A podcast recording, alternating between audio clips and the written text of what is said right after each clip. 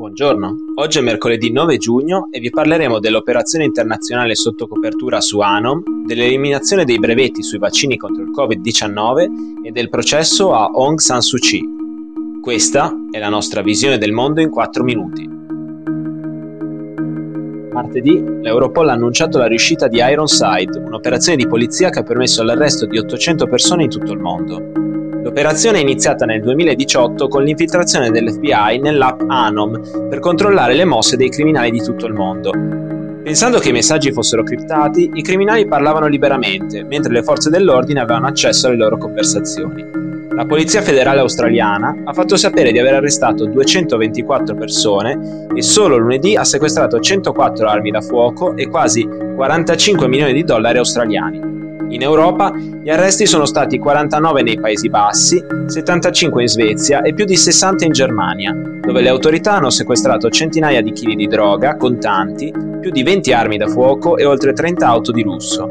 L'operazione ha anche rivelato che le bande venivano informate sulle azioni della polizia, con numerosi casi di corruzione pubblica ad alto livello in diversi paesi.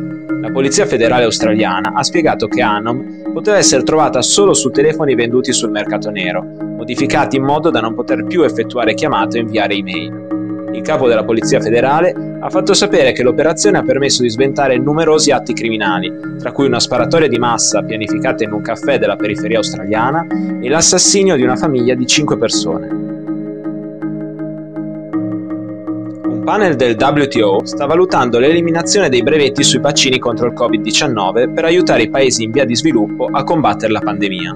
La proposta è sostenuta soprattutto da India e Sudafrica e altri 60 paesi tra cui Stati Uniti e Cina. Medici Senza Frontiere ha criticato l'Unione Europea, la Svizzera e la Norvegia per non aver aderito all'idea della rinuncia alla proprietà intellettuale le aziende farmaceutiche insistono sul fatto che sospendere i brevetti potrebbe smorzare gli incentivi per l'innovazione, sostenendo che la ridistribuzione da parte dei paesi più ricchi sarebbe una strategia più rapida. L'Organizzazione Mondiale della Sanità ha sempre criticato l'accesso privilegiato ai vaccini, sottolineando che gli stati più ricchi hanno acquisito quantità di dosi nettamente superiori alle proprie necessità, senza preoccuparsi dei paesi in via di sviluppo. Gli avvocati di Aung San Suu Kyi hanno annunciato che il processo alla leader della Lega Nazionale per la Democrazia inizierà lunedì 14 giugno. I militari hanno arrestato Suu Kyi a febbraio, quando hanno rovesciato il suo governo accusandolo di brogli elettorali. I procuratori avranno tempo fino al 28 giugno per finire la loro presentazione nel tribunale di Naypyidaw, dove verrà processata per 5 capi d'accusa. Successivamente il team legale di Suu Kyi avrà tempo fino al 26 luglio per presentare il suo caso. I sostenitori della Lega ritengono che le accuse a suo carico siano politicamente motivate e servano solo a legittimare la presa di potere dei militari.